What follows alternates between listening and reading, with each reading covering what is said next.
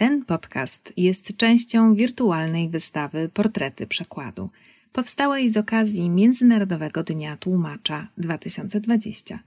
Wystawa dostępna jest online pod adresem dzieńtłumacza.pl.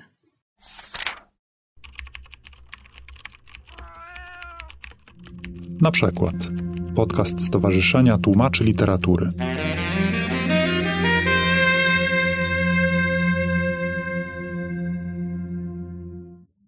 Blaise Cendrars to pisarz francuski pochodzenia szwajcarskiego, który urodził się pod koniec XIX wieku, 1887 roku. Blaise Cendrars to jego pseudonim artystyczny, wymyślny, bo Cendrars kojarzy się z rzeczownikiem cendre, z popiołem, popiołami, a Blaise, choć to zwyczajne francuskie imię, można kojarzyć z rzeczownikiem braise, czyli żar. Żar i popioły. Ten uciekinier, który w wieku 15 lat przewędrował Azję jako asystent kupca rosyjskiego Rogowina poprzez Rosję, dotarł do Chin, potem do Indii, do Persji. Później, już po I wojnie światowej, wędrował i wielokrotnie powracał do Brazylii. To wszystko jest obecne w jego twórczości, choć zaczął jako poeta, wydając w roku 1910-12 pierwsze swoje poematy Wielkanoc w Nowym Jorku, prozę kolei transsyberyjskiej. Ten jego pociąg do podróży odbija się, jest wyraźnie obecny w jego twórczości. Zresztą mówi się z jednej strony o Bierzy Świat, ale z drugiej strony wiemy, że Blaise podróżował transatlantykami, wożąc ze sobą kufer słowników, bo to także podróżnik po języku. Został Francuzem, bo kiedy podczas I wojny światowej zaciągnął się do Legii Cudzoziemskiej jako Szwajcar, już w roku 1915 podczas walk stracił prawą rękę i został obywatelem Francji. Nad Morawaginem Blaise pracował 10 lat z przerwami. Ten temat jakoś go intrygował, ta postać, którą sobie wymyślił, szaleńca.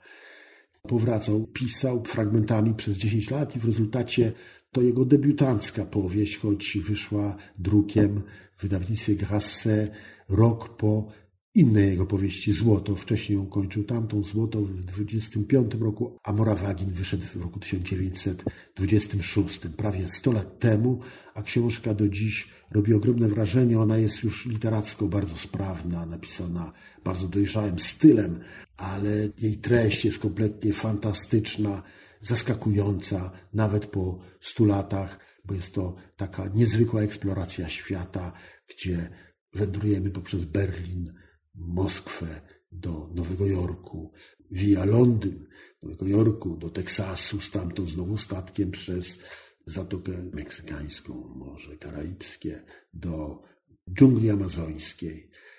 Jest tam niemalże wszystko. Praca nad tą pierwszą powieścią Sondrarsa była wielką przygodą. Tłumaczyłem tę książkę pisząc ołówkiem na kartkach papieru i jak pamiętam najchętniej robiłem to w ogrodzie na dachu paryskich hal w samym środku miasta z widokiem na piękny i zawsze intrygujący mnie gotycki kościół świętego Eustachego. A innym miejscem, w którym pracowałem nad tą książką, była Biblioteka Polska na wyspie Świętego Ludwika. No i poszukiwanie słów. Ta zabawa nieskończona, bo Sondar jest smakoszem, miłośnikiem i to słów z wielu języków. Tam mamy słowa portugalskie, mówimy o Brazylii, tak, w której częściowo dzieje się też ta powieść realia również, których trzeba było docierać, bo tam się dzieje akcja i w Rosji w roku 1904, w okresie wrzenia rewolucyjnego, kiedy są raz widział to na własne oczy i świetnie zna realia Moskwy. Trzeba było to wszystko sprawdzać. To były czasy sprzed internetu, a więc koniała się biblioteka, słowniki, encyklopedie, nawet słownik terminologii medycznej, bo pod koniec powieści mamy tam taką autopsję zwłok, właściwie raport doktora Montaltiego na temat budowy mózgu Morawagina, który tam umiera w więzieniu i jest na sześciu stronicach opis budowy mózgu dotkniętego nowotworem mózgu naszego głównego tytułowego bohatera Morawagina. Potem to wszystko było przepisywane na maszynie, na maszynie francuskie, więc znowu trzeba było ręcznie dorabiać wszystkie te kreseczki przy L, on, un, z kreską, bo takich czcionek nie było. Ale to dobrze, bo praca tłumacza polega, właściwie tłumaczenie to czas. Nie ma takiej ilości czasu, której przekład by nam nie pochłonął i im dłużej pracujemy nad tekstem, tym zawsze znajdziemy coś do poprawienia. To jest nieskończona zabawa i im więcej poświęcamy mu czasu, tym będzie on lepszy. A czasem to głupstwa, które się nie zauważy, bo tekst książki składa się z tysięcy słów, zawsze można coś przeoczyć i nawet redaktorzy, nawet kilku redaktorów może jeszcze zawsze coś przeoczyć. Potem, kiedy rzecz była gotowa, już przepisana na tej maszynie z postawionymi wszystkimi kreseczkami. Wysłałem ją do kilku polskich wydawców, których większość nie raczyła mi nawet odpowiedzieć, a jednak Państwowy Instytut Wydawniczy i pani Teresa Jekiel, odpowiedzialna tam wówczas za literaturę przekładową, odpisała na mój list, pytając, czy mam tego więcej, bo wysłałem 20 stron, taką próbkę Pamiętam 20 stron rozdziału poświęconego rewolucji w Rosji 1905 roku. I zresztą zacząłem tłumaczyć książkę właśnie od tego rozdziału, bo urzekł mnie styl Sondransa, jego futurystyczne, niezwykłe obrazowanie. Nie tylko w tym rozdziale, w wielu innych, ale szczególnie uderzające było to właśnie w tej Moskwie, także dżungla amazońska znakomita, czy również południe Stanów Zjednoczonych. No było, jest tam kilka takich uderzających fragmentów z punktu widzenia literackiego niezwykle cennych i bardzo byłem ciekaw, jak to futurystyczne obrazowanie będzie wyglądało po polsku. Czy to się da przełożyć, czy to zabrzmi równie fascynująco. To doświadczenie, które już wtedy zdobyłem, że kiedy mi brakowało słów, bo Sondrach w Morawaginie i nie tylko tam, ale w Morawaginie no, mnoży synonimy. Tak? To mamy siedem różnych określeń na staw, na sposobie istnienia wody. Jest tych określeń kilka obok siebie i czasem, kiedy słowniki już mi nic tu nie pomagały, to sięgałem do zbiorów poezji. Bardzo pomocny okazywał się zawsze Leśmian, Czechowicz, czasem Mickiewicz czy Słowacki, bo poeci mają ten klucz. Używają słów, które są tak oczywiste i nam znane, ale których nie ma w słownikach najczęściej. I te słowa są tak trafne, tak znalezione, że one w przekładzie ożywiają natychmiast tekst i on zaczyna być prawdziwy. O dziesięć mil od stałego lądu pływa się już jak w bajorze. Gęste opary lęgną się nad wodą, i widać najdalej na trzy metry. Dokładnie nie wiadomo, gdzie przebiega granica między wodą słodką a słoną, ani gdzie zaczyna się ziemia i kończy morze. Po okresie burz, kiedy wicher od morza roztrąci kurtynę mgieł, a głębinowe fale ruszą do szturmu, wzburzając ławice piachu i błota, można posuwać się naprzód bez obawy, że się ominie właściwy szlak, zagubi, osiądzie na mieliźnie, ugrzęźnie, nie mieliśmy tego szczęścia. Zjawiliśmy się tu przy pięknej pogodzie. Tworzące się chmury były cięższe niż kiedykolwiek. Ławice piachu, bardzo liczne, i płynęliśmy po omacku wśród dryfujących wysp i pofrywanych z korzeniami drzew.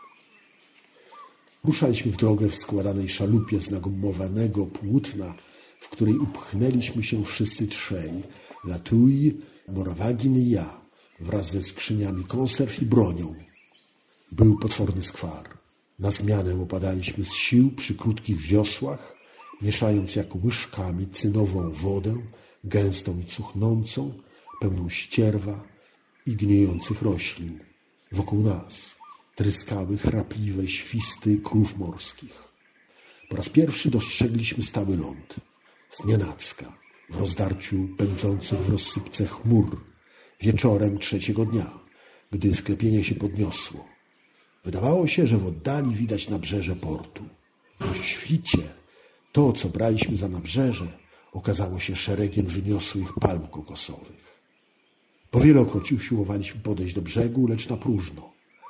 Jak okiem sięgnąć, wybrzeże stanowiło jedną wielką, chaotyczną zaporę, powalone lasy, korzenie, rozwłóczone zarośla, wykroty, błotne kratery, ziejące wyrwy, osuwiska, wielkie spłachcie czarnej próchnicy, ześlizgujące się do wody. Kiedy udało się szczęśliwie postawić stopę na grząskim podłożu, nie zapaść się od razu aż po biodra i zdobyć ten pierwszy szaniec, odkrywaliśmy za nim wielkie i małe jeziora, zatoki, limany, zbutwiałe moczary, podmyte trzęsawiska. Roślinność oszalała, przysadzista, pogrążona w wodzie, lśniąca, splątana, władała bezkresem. Na horyzoncie ciemną zmarszczką znaczył się dziewiczy tropikalny las. Tam był stały ląd. Zapuściliśmy się w tysiące rozwidleń, posuwali wzdłuż licznych meandrów i przemierzyliśmy całą sieć zakoli, koryt, cieśnin, przesmyków, łożysk, by wpłynąć nagle pod kopułę wysokopiennej puszczy. Było to majestatyczne i nieoczekiwane. Znajdowaliśmy się na środku rzeki. Panował tam cienisty półmrok, który ledwie rozjaśniał spadające z najwyższych gałęzi ukwiecone liany, najmniejszego furkotu, żadnego szmeru. Brzegi były koloru jaskrawej ochry. Czarną toń zakoli ujmowały sierpowate pasemka białych plaż. Aligatory spoglądały za nami, gdy na nowo zabraliśmy się do wioseł. Wszystko przybierało monstrualne kształty w tej wodnej samotności, w tej leśnej głuszy. Łódź, nasze sprzęty, gesty, potrawy, ta rzeka pozbawiona prądu, którą posuwaliśmy się w górę i która stawała się coraz szersza, te brodate drzewa, sprężyste odrośle, te skryte uroczyska, to prawieczne listowie, liany, wszystkie nienazwane zioła, nadmiar roślinnych soków, to słońce osnute jak larwa, które przędło i przędło swój kokon, ten opar gorąca, który wlekliśmy za sobą, formujące się chmury, lepkie pary wodne, kolebiący się szlak, ten ocean liści, bawełny, przędziwa, porostów, mchów, to rojenie się gwiazd, atłasowe niebo, ten księżyc ściekający jak syrop, nasze spilśnione wiosła, smugi wodne, cisza. Otaczały nas drzewa paproci, kosmate kwiaty, odurzające w wonie, poszycie leśne koloru morskiej wody. Przepływ, stawanie się, przenikanie, nabrzmienie, puchnięcie pączka, otwieranie się liścia, lepki na skórek, ośliniony owoc, korzeń, który zsie, zarodek destylujący wodę, kiełkowanie, pączkowanie, fosforescencja, zgnilizna, życie. Życie, życie, życie, życie, życie, życie, życie, życie. Tajemnicza obecność, dla której o ustalonej porze wystrzelają najwspanialsze widowiska natury. Nędzo ludzkiej niemocy, jakże się nie przerazić. Co dzień powtarzało się to samo. Wysłuchali Państwo na przykład podcastu Stowarzyszenia Tłumaczy Literatury.